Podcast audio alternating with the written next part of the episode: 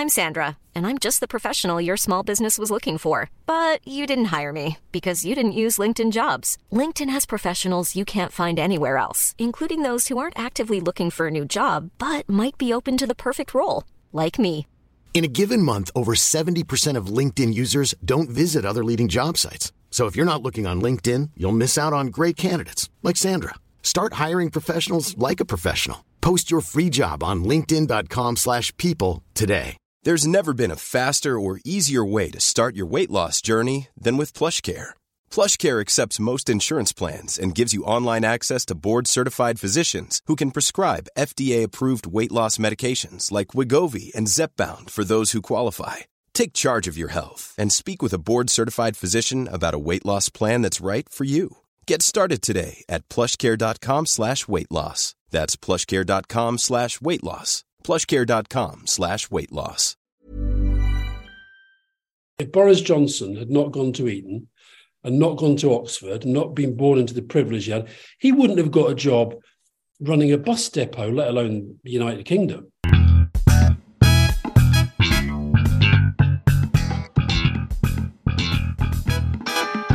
My guest on the Humourology podcast this week is back for his second round of insights into the world of politics, communication, and hopefully humour as well. He served as Tony Blair's spokesman, press secretary, and director of communications and strategy during Blair's tenure as Prime Minister of the UK from 1997 to 2003.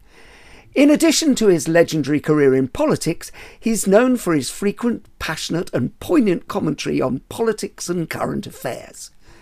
More recently, you can enjoy his unmatched insights through his books Living Better, Winners, and the recently released to huge acclaim, But What Can I Do?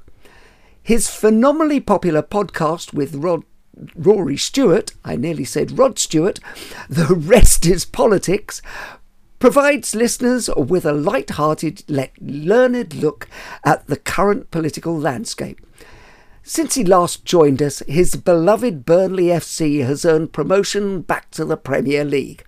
So he should be in a very good mood. Please remember to like, subscribe, and leave a review wherever you get your podcasts.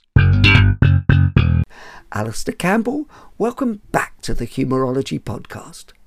Thank you very much, Paul. Has it changed your mood dramatically? Uh, the football has a bit. I really had a great day at Middlesbrough when we got promoted, um, but I, I don't, I don't allow, I don't think sp- sport affects me in the moment. I'm not one of those people who the next day is feeling either up or down about it. I'm always looking forward to the next thing. Um, but yeah, my mood is reasonably good at the moment. We're talking on the morning that the local election results are coming in, coming in. It looks like a absolute banjaxing of the Tories, which is good, given that they banjaxed the country. Uh, so yeah, that's that's uh, good for my spirits. Um, I'm I'm actually after talking to you, I've got to do another podcast, and then I'm off to sign a thousand books. I'm slightly dreading that. I know I shouldn't. I know it's a nice thing to do because they say that a signed book is a sold book. Um, but the yeah, a thousand in one go. By the end of it, my signature will be a very, very, very thin line. Oh yes, you're going to have repetitive strain yeah. injury, aren't you? Uh, no. Um, well, we've talked previously about your passion for politics, and as we've just been talking about football. But what we want to do today on on the Humourology podcast is delve deeper into your new book. But what can I do? Which is aimed at getting a new generation to go into politics and make positive change. Uh, firstly, I read the book in one day, and I have to say, I absolutely loved it. Oh, it thank you. No, it really is good. Uh, the book is, for our listeners, half explanation of what's gone wrong in recent times the uh, uh, polarization, popularization, fatigue, disengagement. And then in the second half, it, it kind of feels not self help, but it's a primer, I think, about those areas using your experience in campaigning and strategy and comms, etc.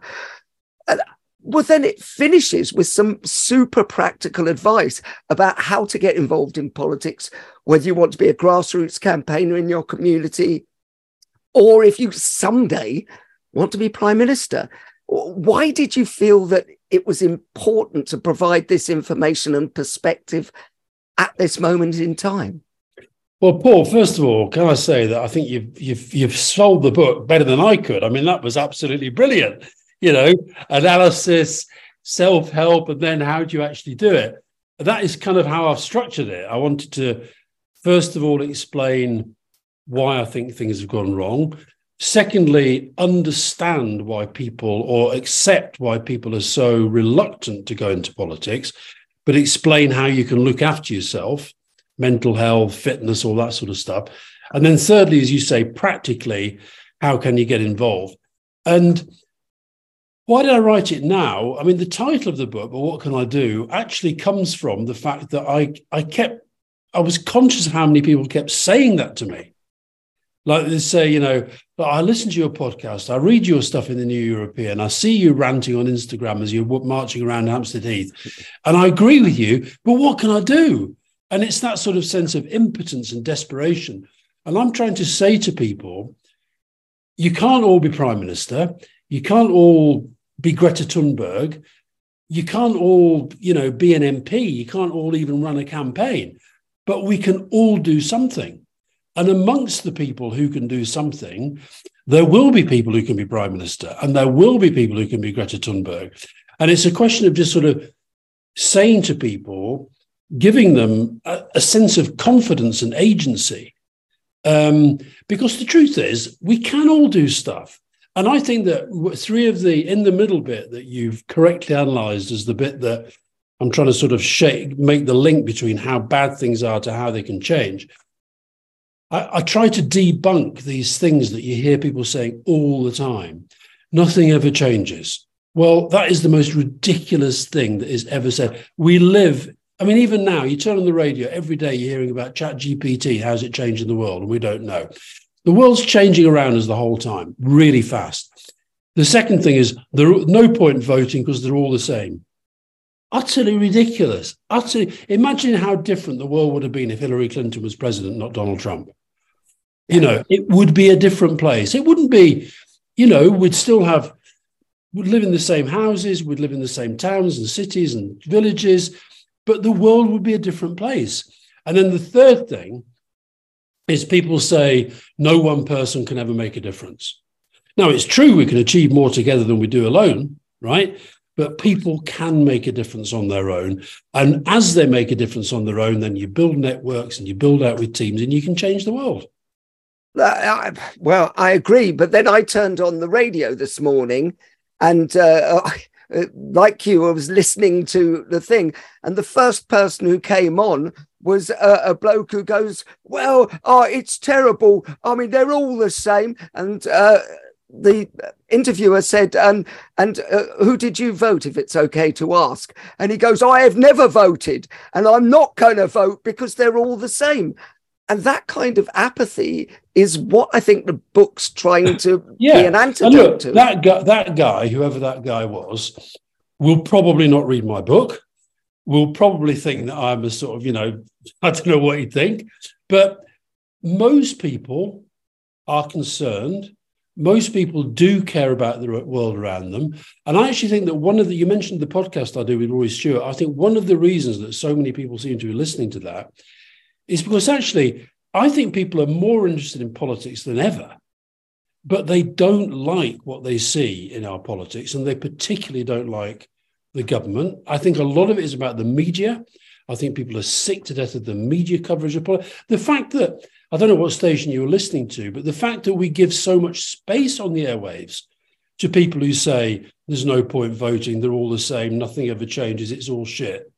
You know, it, you've got to what the media should be doing is giving a platform for genuine debate. I'm not saying that that guy doesn't have a point, but it's a point rooted in in a in a deliberate, willful sense of ignorance. To actually to say that it makes no difference who's in power is such a ridiculous thing to say. Well, I, I agree, and and you know, as you say, maybe that is why the the rest is politics has seemingly come from nowhere to take it on on the rest is politics. You and Rory disagree agreeably, as you say. Obviously, to do that, uh, you have to have respect. But is as this is the humourology podcast, is humor also at the core of being able to do that successfully?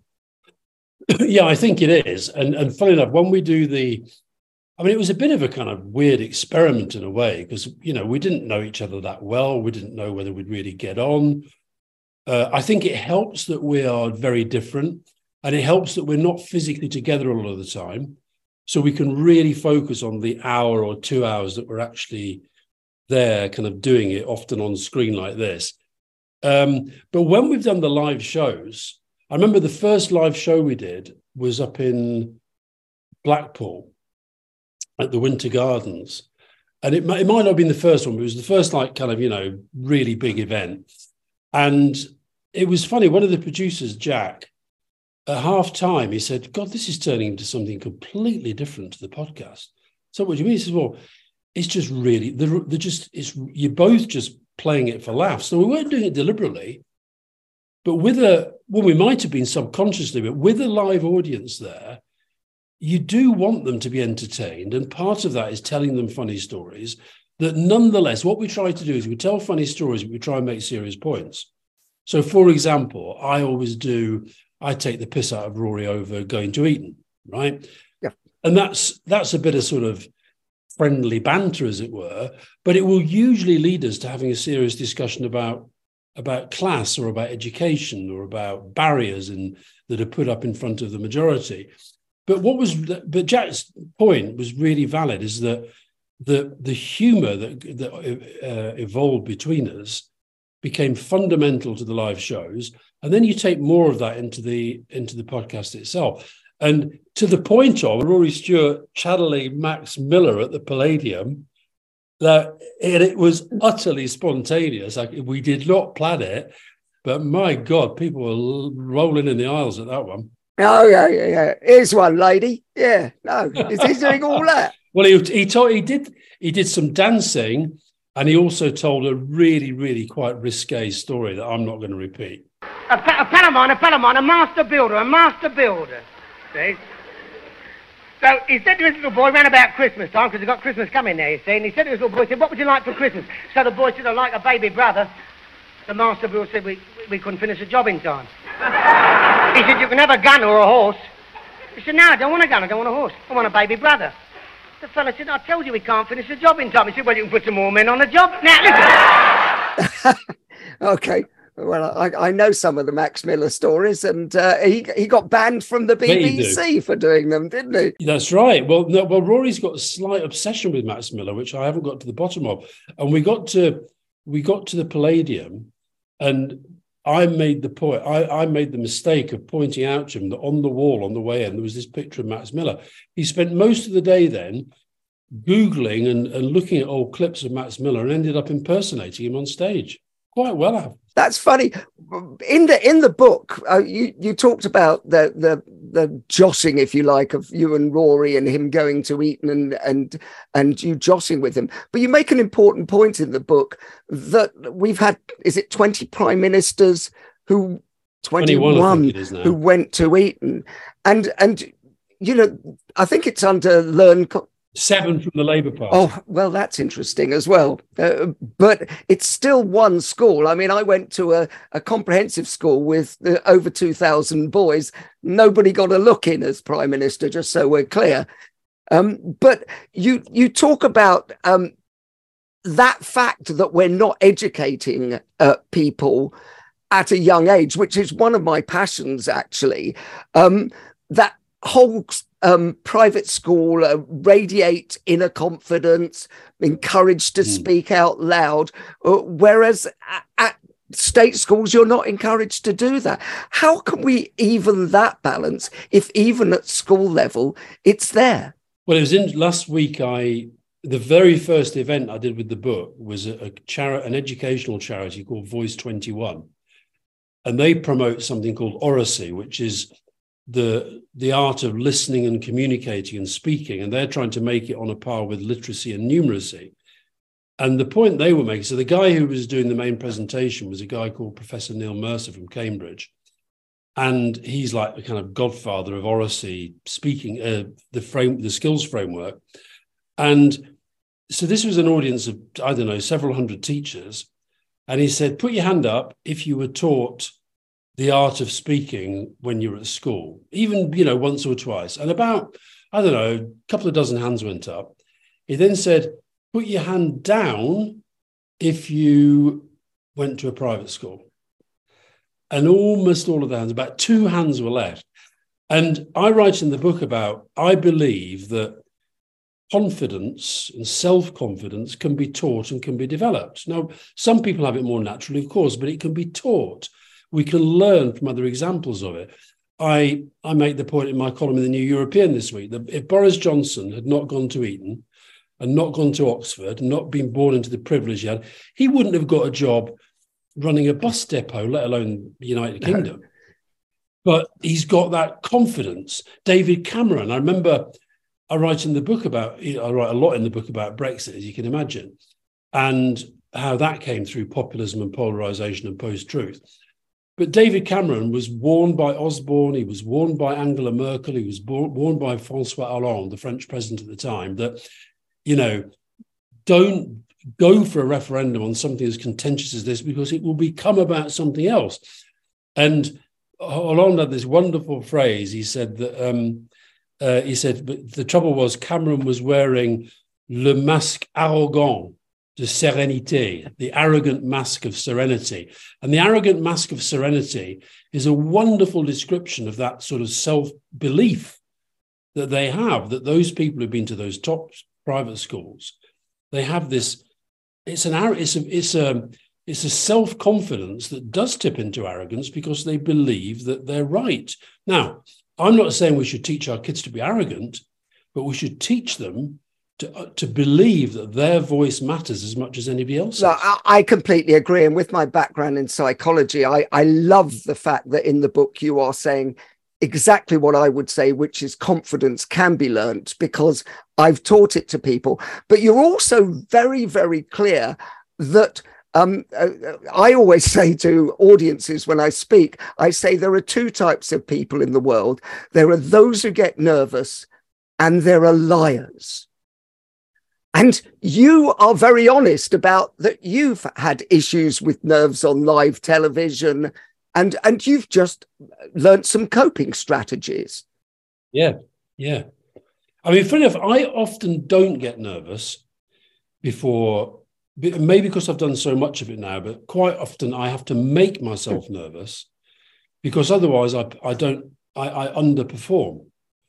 And this thing about, so you and I are talking now, and we're having a conversation, and actually we're both quite close to how we would talk in normal circumstances. And when I speak in public on a stage, I try to speak in much the same way, but there has to be a deeper energy to it. There has to be a deeper sense of connection with the audience. And, and a lot of that is technique. I mean, you know, I, I say in the book that the master for me at this was, was Bill Clinton, who could have this ability through zoning in on certain people in the audience. He had a technique and he mastered a technique that meant that everybody in the audience felt he was doing the same thing to them. He was talking to them. Macron does something quite similar. Tony's pretty good at it as well. So but for but those times, I, I talk in the book. You're right. I'm, and listen, thanks for reading the book so closely, because as you know, a lot of interviewers don't. No, I loved it. Is that I have these techniques that I've had to develop because, and it's a bit like my daughter. I mean, you know, my daughter's a stand-up comedian, Grace, yeah, and she gets really bad anxiety, which you'd think was a crazy thing to want to be when you get anxiety, but she's learned techniques which help her.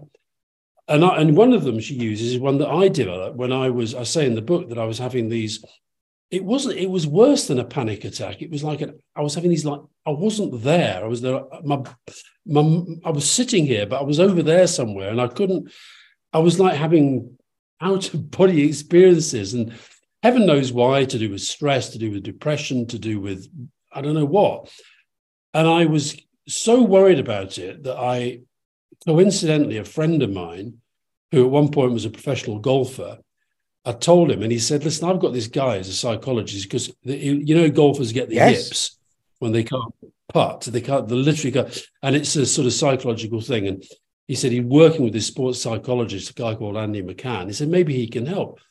And so I saw him a few times, and we together we developed this thing where he said you need when when you feel that sense of alarm rising, you need something that just centers you.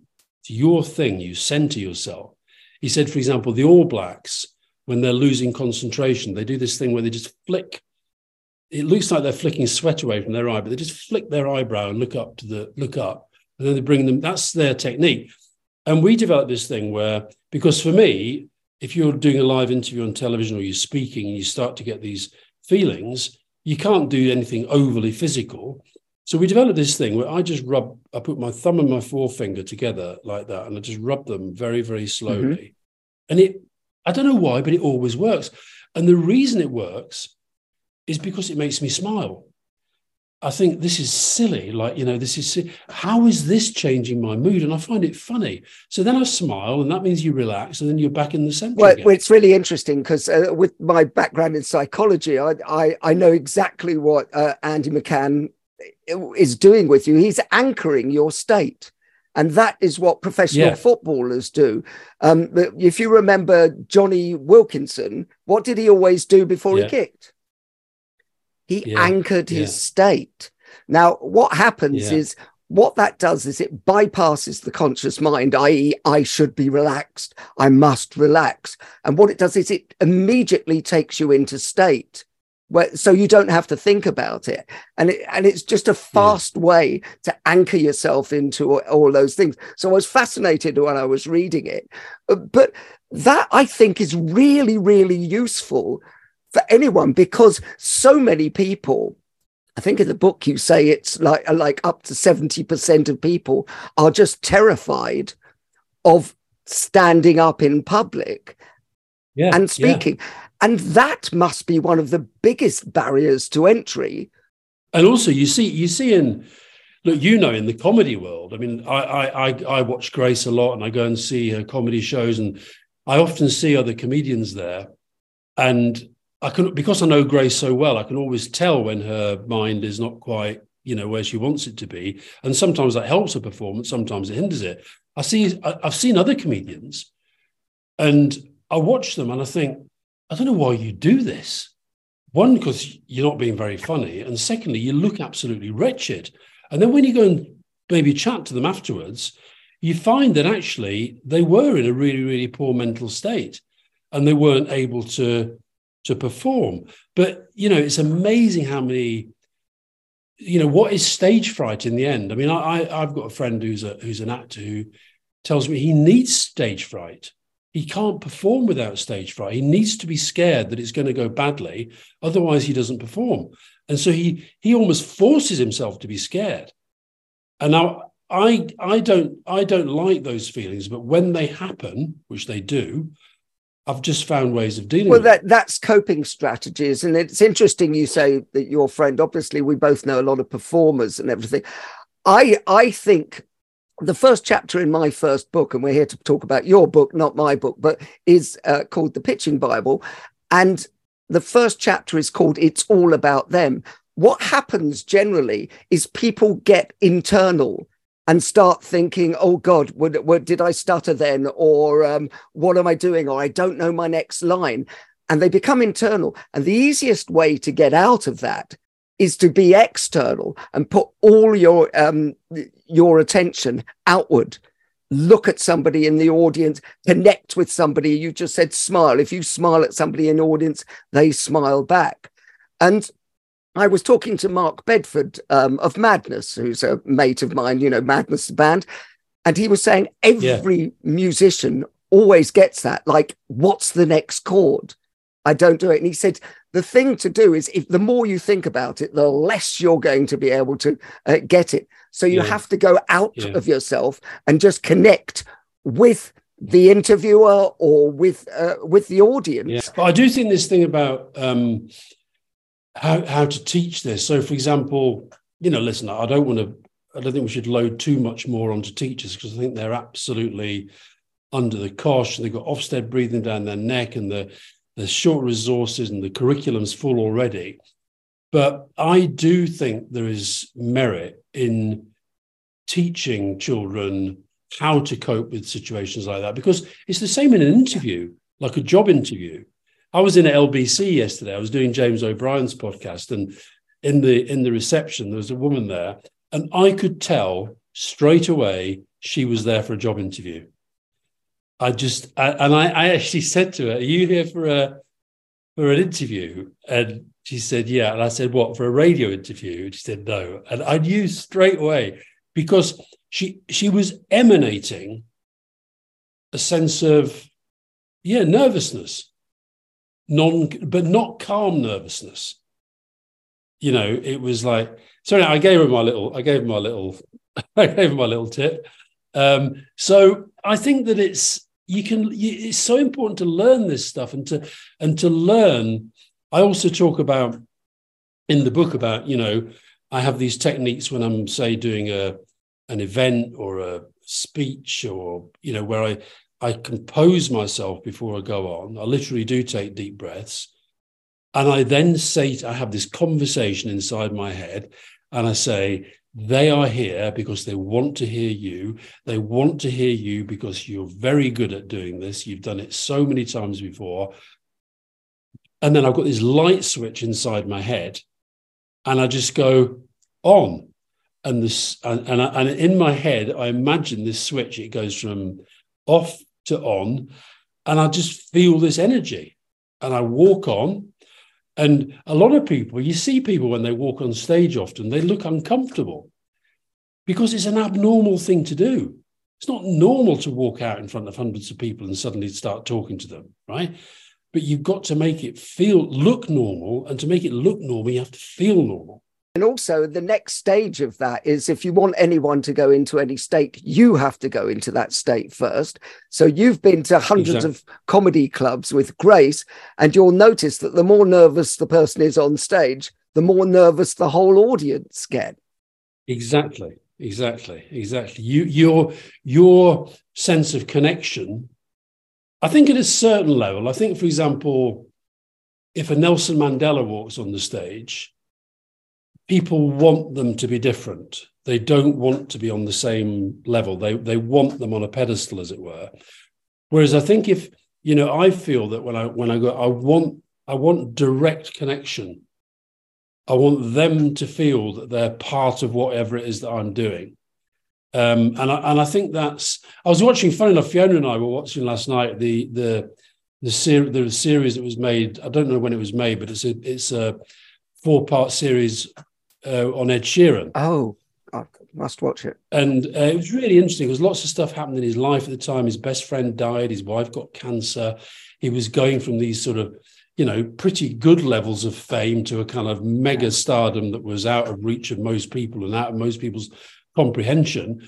And what was really interesting watching it was just sort of seeing a sense of of of his normality surrounded by abnormality. And that that I think is is what makes him an incredibly effective connecting performer on stage. He's actually a very normal person doing a very abnormal thing.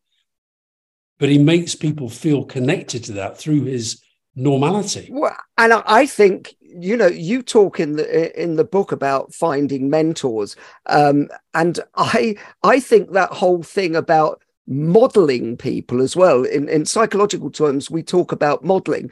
So if I want to know how to um, be a, a, a, great communicator, I'm talking to you. I'm talking to one of the, the great communicators who understands that. On some level, I'm going, okay, what would Alastair do?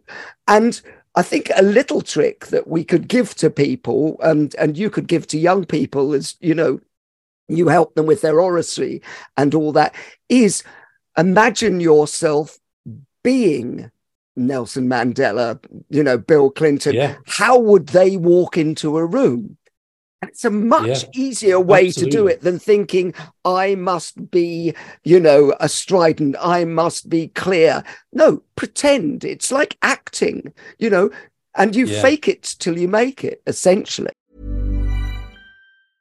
Cool fact a crocodile can't stick out its tongue. Also, you can get health insurance for a month or just under a year in some states. United Healthcare short term insurance plans, underwritten by Golden Rule Insurance Company, offer flexible, budget friendly coverage for you. Learn more at uh1.com. This is Paige, the co-host of Giggly Squad, and I want to tell you about a company that I've been loving, Olive and June. Olive and June gives you everything that you need for a salon quality manicure in one box. And if you break it down, it really comes out to $2 a manicure, which is absolutely insane. It's also so easy to get salon worthy nails at home with Olive and June. The difference between how your nails used to look when you did them yourself and now with the Mani system is a complete game changer. The best thing about Olive and June too is it's a quick dry. Dries in about one minute, lasts for five days, and full coverage in up to one to two coats. Visit oliveandjune.com slash perfectmanny20 for 20% off your first system. That's oliveandjune.com slash perfectmanny20 for 20% off your first system. Everyone knows therapy is great for solving problems, but getting therapy has its own problems too, like finding the right therapist, fitting into their schedule, and of course, the cost. Well, BetterHelp can solve those problems. It's totally online and built around your schedule. It's surprisingly affordable too.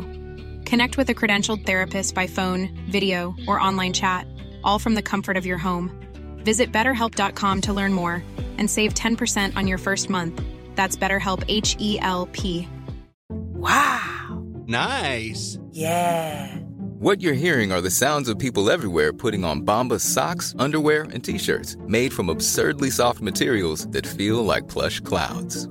Yeah, that plush. And the best part? For every item you purchase, Bombas donates another to someone facing homelessness. Bombas. Big comfort for everyone. Go to bombas.com slash ACAST and use code ACAST for 20% off your first purchase. That's bombas.com slash ACAST. Code ACAST. Well, you know what? When when talking of education, and I'm going to do, I'm going into a lot of schools with the book as well. And um, I did that Jamie's Dream School a few years ago, where Jamie Oliver pretended to set up a school, and I was teaching politics, and we had lots of other kind of well-known people teaching different subjects.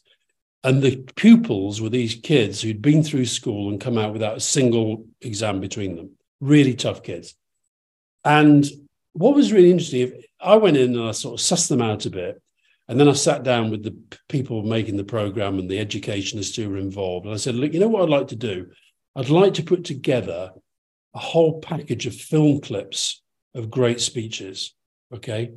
And we did Mandela, Martin Luther King, Obama, Clinton, you know, some amazing speakers. And this, this so we did the lesson. And it started off, they were pretty rowdy, they were pretty, you know, and then bit by bit, they just became sort of mesmerized by the power of this oratory. And then we got them doing speeches, you know, and at the start they found it weird and difficult and it was just a bit unreal. But two or three of them were really good speakers. And you know what? One of them ended up, she was headhunted by EastEnders. No. And she she she's now a you know pretty successful actor. Well, uh, that, that's really interesting, but you could make the difference, you know, uh, to go back to your book, you could make a difference just by small differences in schools. I, I always said, because I used to work a lot in America, and Americans seem to have much more of that confidence.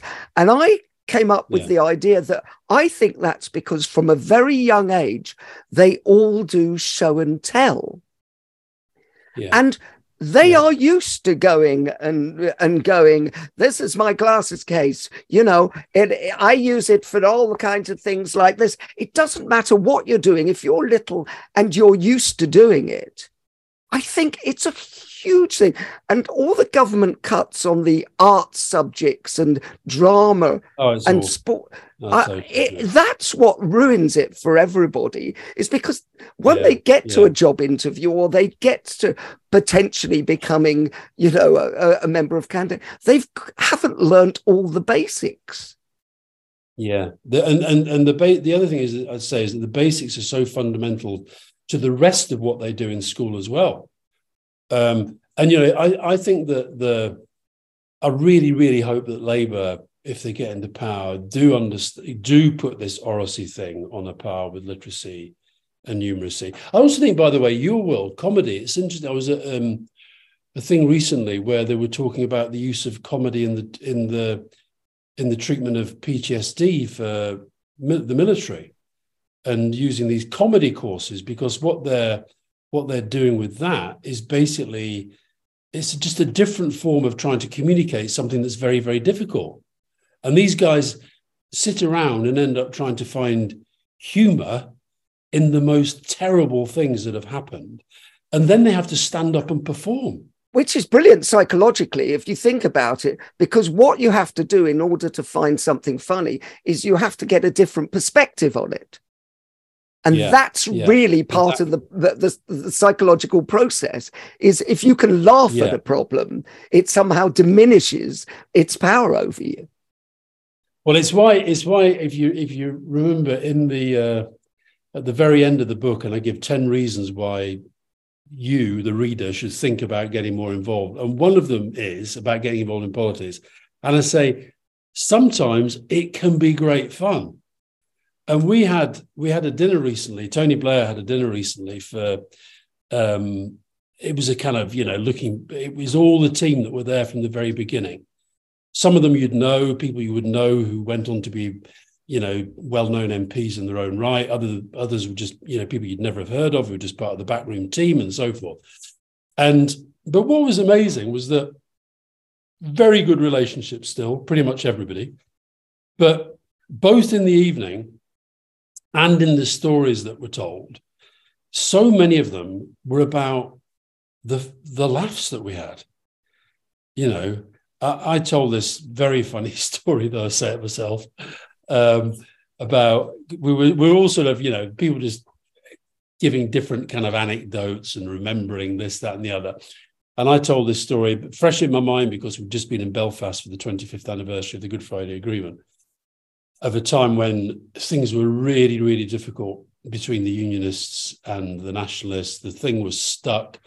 We were at Hillsborough Castle. It was about six thirty in the morning. I'm just getting myself together. I'm making a few phone calls before going down for breakfast. And I get a knock on the door, and it's one of the special branch guys. He says, The boss wants to see you. So I go across to the uh, Tony's bedroom, which is the Queen's bedroom in Hillsborough Castle. And I, I, I, turn towards the, the bedroom and there's nobody there. And then I hear he's in the bathroom and he shouts, I'm in here. And I walk in and he's lying bollock naked in the bath, and which he, nobody needs to see it. Nobody needs to see that. There's no suds. He, there's no sort of bath suds. There's no. He's like, and I said, "Yeah, what do you want? I'm busy." He said. He said, and he Tony always did this thing. I don't know why, but he always, when he was either a bit tense or being a bit daft with me, he would put on this kind of fake northern accent, right? And he says, Hey, Pally, I've worked out how to move this here peace process in right direction. He says, What I'm going to do, I'm going to join the Ulster Volunteer Force as a volunteer, and I'm going to get my lovely wife Cherie to put on an orange trouser suit and lead a march of the Orange Order. That'll keep him happy. And then, and then he's he slid down into the bath with the water over his. And, and uh, now, of course, an hour later, he's suited and booted and in front of the cameras, looking prime ministerial and statesmanlike. But that was the kind of craziness that just every now and again got you through some really difficult moments. We had a laugh. Well, and and you know, I think He'll probably he'll kill me for telling that story in public. no, it's all right. There's only millions listening.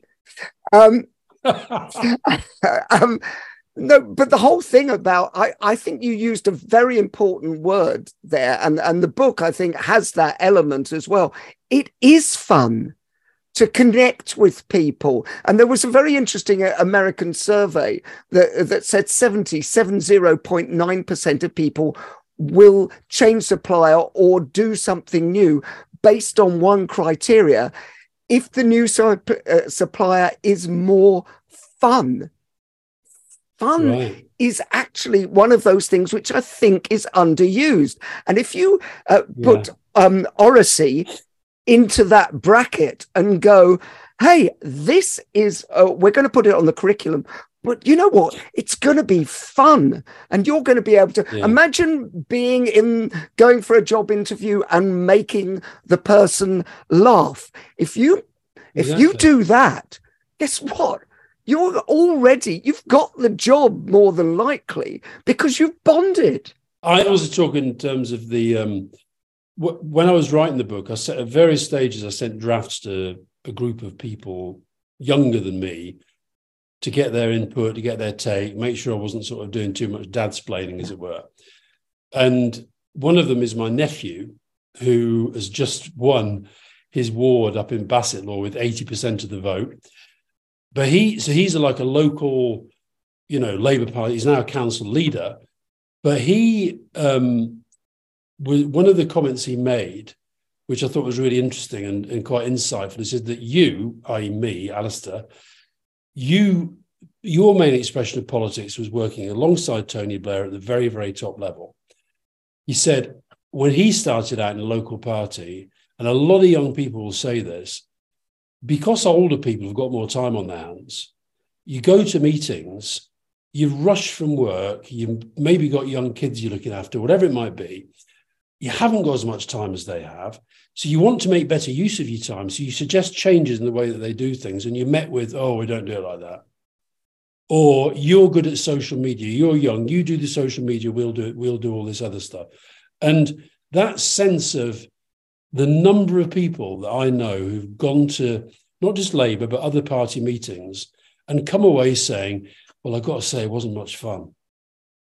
You know, it was just like old people droning on about who was right or wrong in the 1970s, as opposed to, you know, and campaigning. Campaigning can be amazingly good fun, you know, but if it's done in the old fashioned way, it's you can get pretty ground down by it. I, I couldn't agree more. The, the more fun you can get in, and also people will want to be there if it's fun. So you will attract people uh, by doing it. So maybe that's the the, the starting point for everything. Absolutely. Yeah. Um, Yeah. I, I love the fact that um, you've uh, invented a new word in the book. Oh, me too. Persilience. The, the chapter where it's uh, acquire persilience. Can you explain to our listeners what you mean by persilience? Because I think it's very important in, in what we're talking about. Well, it's as as it sounds. It's it's a, a word that brings together the qualities of perseverance, perseverance, and resilience, which are different things. Perseverance is about keeping going when things are tough. So, I, you know, the, the point I make is you'd never say, "I really must persevere with this fabulous holiday that I'm having," because you don't need to persevere with it. You're enjoying it. Perseverance is about doing stuff that's tough, that's difficult, that's not necessarily always enjoyable, but you keep going. And resilience is how you deal with failure and setback and how you build back from it. And if, I think if you put those two qualities together, perseverance and resilience, I'm making a speech next week about Bre- where we are on Brexit. And I said, look, if we're ever going to get out of the mess we've created through this thing, we are going to need a lot of persilience. We're going to need perseverance, but we're going to need resilience as well. Um, so, yeah, I'm glad you like that word. I love inventing words. Um, I've got another one at the moment, Brexomerta. Oh, oh, well, explain Brexomerta to me. The, the, the Brexomerta is the Brexomerta of the political classes, the single most damaging thing that's happened to the country, but nobody talks about it. so we're gonna we're gonna need persilience to break down the Brexomerta of the political classes. We're going to have to get a lexicon and just to, in to explain it to everybody. No, it's brilliant. Well, I I think that humor can be a very useful tool for uh, acquiring acquiring persilience. You know, because humor is important in perseverance because you have uh, and in resilience. Dark humor. Yes. Dark humor. Getting through bad moments with dark humor. The number of times you see people are in real mess, but they somehow make a joke of it. You know, that is that's a perseverant character. Well, that that's a bounce back ability for another made up word. Where it, was that um was that Neil no, Warnock? it was the um big guy. It was a football manager. It was uh, Sam no, Allardyce? it wasn't Sam, Big Sam. I'm, i can see him now. I can see it as uh, Oh, it was one. I know it was a yeah, and everything. Um, well, right in and Oh, um, I've got it. I've got it. I've got it. Um, Ian. Ian Dowie. Dowie, big fella. That's right. Used to uh, play up front, sort of all elbows when he played. Yeah, yeah, yeah. Bounce back ability. Yeah, Great yeah. word. well, we you use the acronym GGOOB in your book, meaning uh, get good out of bad.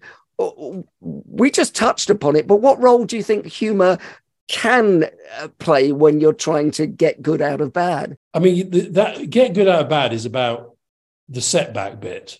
Um, well, I'll give you an example of how I how I can get humor out of it. When I'm trying to, if I to explain to people a personal example of get good out of bad, I mean, I every single day of my life since I was 49, I mentioned the fact to somebody that I played football with Diego Maradona. I've done it every single day. I'm now doing it now. This is today's, okay? okay. Now, why did that happen? So that's quite funny, right? I say every single day, and it's true, by the way, I will mention till the day I die, I played football with Diego Maradona. Why did that happen? It happened because when the first soccer aid came out, in the you know the the United Nations thing where the England played the rest of the world, etc. Uh, Seventy-two thousand people at Old Trafford. I was invited to take part. Why was I invited to take part? I'm not very good at football. I was invited to take part because they needed in the makeup for this program somebody that was a bit of a hate figure for some people in the crowd, right? And true to form, when my name was called out, there was a few cheers and there was a few boos, right? And so I was like a kind of part of the pantomime that they were creating. So, and the reason I'm totally fine with that is because I've been obsessed with football since I was a child. And as I came off the pitch, my son Rory said to me, he said, Dad, who's quite good at football, he said, Dad, that was embarrassing. You were so out of your depth. And I said, Well, yeah, I was out of my depth. But you know what, Rory? For the rest of my life, every day, I'm going to say to somebody, do you know what? One of the best things I've ever done in my life was I played football with Diego Maradona in front of 72,000 people at Old, at Old Trafford. And so that's getting good out of bad. Yeah. And it's using the humor of my notoriety, mainly created by the newspapers, and which was bad. So I'm going to get, I'm definitely going to get good out of that because I'm not letting those bastards have the last word. And it was also the fact that it led to me having what was, by any standards, one of the best things that ever happened to me. Well, I, I, that is the be- best explanation of it I've heard. I love the fact, and uh, we will mention again that uh, you played with Diego Maradona because I actually, from a psychological point of view, I really liked that whole bit where you talk about it because there was a purpose in the book, and and which does help people. Which you talked about Diego visualizing even at the mm. level the man who'd won World Cups and won everything, Exactly. he still walked out on the field to visualize and and and well, maybe you can explain what you thought it was. And I I think it's that every great person has to see what's happening and imagine it in order to make it possible and true. Well, I, th- I think on that occasion, I think what it was about was him knowing that this was quite a big deal, massive crowd, going to be live on television in different parts of the world. Okay, a combination of former players, well past their prime, and people like me who were there for different reasons. So there were there were film stars, there were musicians. Robbie Williams was captain of one team, Gordon Ramsay was captain of the other, and he but he wanted to do well and so what he wanted to do on the morning of the game he wanted to go to the stadium knock a ball about and just imagine what it was going to be like and get that feeling and i think it's it's back to the point i made earlier about actors needing a bit of stage fright he wanted to he was psyching himself up to do well and and i say in the book that i just i just love the fact that there's a guy who's won everything it's possible to win in football he's taking part in a charity match and he wants to get his head in the right Yeah. place. But that's that. professional, isn't it? That's about you know, Okay. about knowing how you work and going, how will I do best at this? And still going through the process. And it's also, I think, I also think from his perspective, it was about not letting other people down. They expected to see something. There, there was a spectacle that was going to, and of course, he got booed every time, and, and he kept going around going like that. And all the interviews, he said that the hand of God was the best goal he ever scored. And, you know, so he was playing the role as well. But in terms of his performance, and, I, and I've got to say, you know, there was some amazing, there were four, one, two, three, four, five World Cup winners on the pitch. Okay. But Maradona was in a league of his own on our team, the rest of the world. And Gazza was in a league of his own on the England team.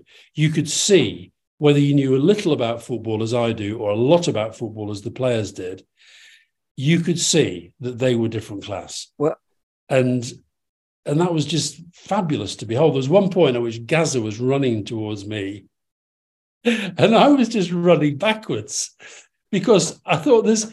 I can't do anything with. What do you do with this? And and it reminded me. Peter Reid is quite a good friend of mine. And of course, Peter Reid was played in that game where the other the hand of God game where Maradona the other goal, which was one of the greatest goals ever scored. And I promise you, I with Gazza, I was like Peter Reid was with Maradona, just what the fuck do I do? What the fuck? Then he's running at me, he's running at me, he's just going to go past me or through me or around me, or and of course that's exactly what he did. Oh, it's just a great picture and everything. But the other picture I've got from that is that uh, that you described it as uh, that it seems like you and Diego Maradona were were two pantomime dames in that, uh, uh, uh, and you were the ugly sisters, really. well, I've got to say, at one point, my ringtone on my phone, which sadly I lost and I never got the sound back, was Clive Tyldesley, who was doing the commentary for ITV. And he said, Maradona to Campbell, back to Maradona. That'll do. that, was, that was one of my half dozen touches. And I think the was it um oh, I can't remember who was oh Andy Townsend was doing the co-commentary. And somebody told afterwards, told me afterwards that I was wearing number 49. I was going to proudly display the fact I was the oldest person on the pitch, and I was 49 at the time. And somebody, the Clive Tyldesley was wearing, there's Alastair Campbell, is wearing number 49, proud of being almost 50 and playing at this level. And Andy Townsend said, oh, he looks a lot older than that. It's brilliant, but that's a, that's what a laugh can do. Is a, a laugh can bring people together, and I think it all starts with a laugh. He could have, he could have crushed me, Paul. I can see it's had a devastating effect on your life and your career. And and do you know what? I'm not sure you're ever going to play for Scotland again. I think that could have been Yeah. it. That could have I been just it. hate to break it to you, to be honest with you.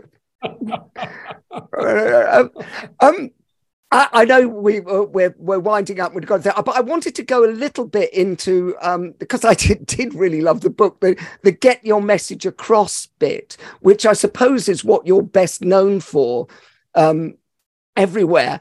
And and you talk about uh, people who are masters of it. I was interested that the one of the people you talked about being a master of um, I don't think either of us are a big fan of, which was Donald Trump. Um, Yeah. uh, but we'll get to- into that as well. But then we went, you went from Trump to Zelensky, which I thought was an interesting Yeah. leap. Could you just explain uh, what you think that link is and why they're getting their message across well? I probably overstated it with Trump because I said he was a past master. At the point I was making is that there's a he talks a lot of nonsense, he tells lies, but there's something truly authentic about the manner in which he communicates. And he only, d- and I think your point in it was that he- he's very clear on his messaging as well. Yeah, even when even when he does one of those long three and a half hour rambling all over the place speeches, when you get to the end of it, you know what he said. You know what his main point was. Whereas I think Zelensky is just an incredible. I mean, so Trump, you're right. We don't like him. I despise him, and I actually think he's a terrible human being who's done terrible things. But by his own lights, communicating what he's trying to communicate about himself to the people he's most interested in connecting with, his so called base. He does it incredibly skillfully. Zelensky, I think, uh, you know, I'm almost like yesterday, classic example where he's at The Hague in Holland and he goes to the International Criminal Court to say that they've got the wrong Vladimir there. You know, it should be Vladimir Putin who's there. And now he's already said, they've said many times, the ICC has indicted Putin. Zelensky has said many times Putin's a war criminal. He's gone to The Hague as a in terms of okay, there's a political element to it, but in terms of the communication, he's saying nothing new at all. But it was on our news. It, therefore, we can assume it was on the news in most developed countries in the world and some of the less developed countries.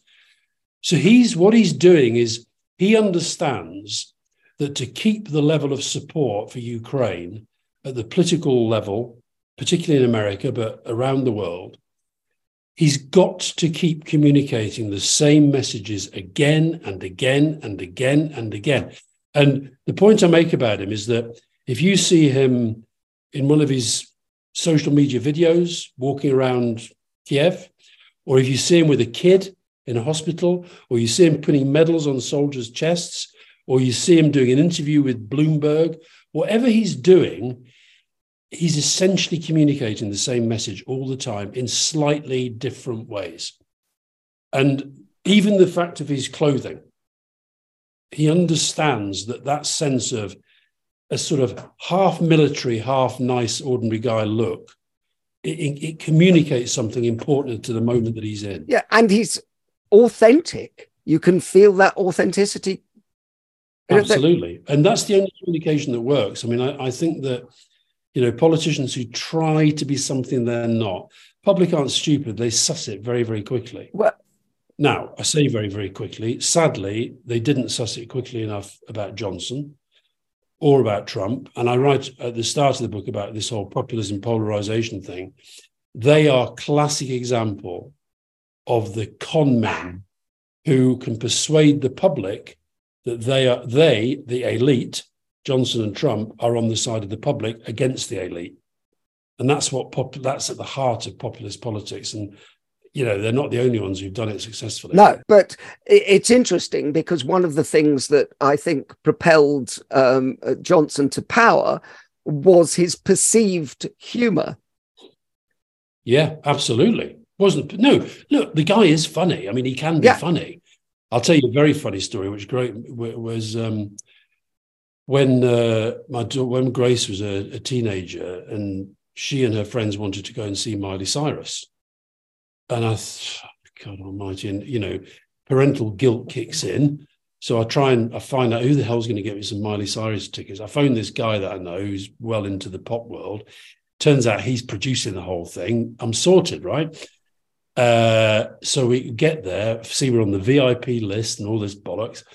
Get up to this box at the O2, and then there's a very nice young girl who's serving us drinks and stuff. And then I, I, see behind the wall, it's VIP box 24, and it's got a list of the people who are in it. It's basically me, Grace, Grace's friends, and Boris Johnson and his family. so uh, Johnson was mayor at this time. Johnson comes in with his then wife and some kids. Um, this the, the, the, guy the guy says, "Do you want to go and do you want to do a meet and greet with Miley before the show?" And I'm going, "No, no, no, I don't want to do it. No, no, no, no, no." And then, of course, asked Boris Johnson. He goes, "Yeah, oh yeah, the kids will love that." So Grace gets to hear this. Says, Dad, God, we can't be like, why are they going and we're not going? We can go. So we go down there and um, we're waiting for Miley to arrive. And Boris Johnson turns to me and he says, "How is it? We two giants of the political landscape, standing here in a dusty corridor at this vast stadium, waiting to meet a woman that we'd never heard of until earlier today." which was quite funny, which was quite funny. She then appears, she's brought down towards us. She's introduced to Boris Johnson and says, This is Boris Johnson. He's the Mayor of London. Hello, Mr. Mayor. How are you? Boris Johnson then turns to me and says, This is Alastair Campbell. He's my deputy. and it, which was funny to everybody who knew, yeah. right? Um, and I'm sort of so I sort of laugh a bit, and then I'm thinking, do I explain to Miley Cyrus before she goes on stage? I don't think so. I don't think so. So there's the, there's the outside possibility that if ever I were to pop up on an American TV screen and she saw me, oh, there's that guy. I bet he's the deputy mayor of London. So, Alastair, thank you so much for coming back uh, on the show. Uh, but what can I do is written in what I think is a super engaging and approachable style, and hopefully is an energizing, positive read for anyone of any generation who feels disengaged, disaffected, disempowered, or even depressed at the state of our political landscape. Uh, really, really enjoyed the book. Loved having you back with us. Alastair Campbell, thank you for coming back to the Humourology. Well, thanks for, thanks for having me, Paul. I think we agreed to do 15 minutes and we've ended up doing an hour. Well, that's so the way go. we are, but you're you're a good sport and you're a great laugh. Thanks a lot, mate. I really appreciate right, it. Thank you. Take care. Thank thanks you. a lot. The Humourology podcast was hosted by Paul Boross, produced by David Rose. Music by Steve Hayworth, creative direction by Les Hughes, and additional research by Helen Sykes. Please remember to subscribe, like, and leave a review wherever you get your podcasts. This has been a Big Sky production.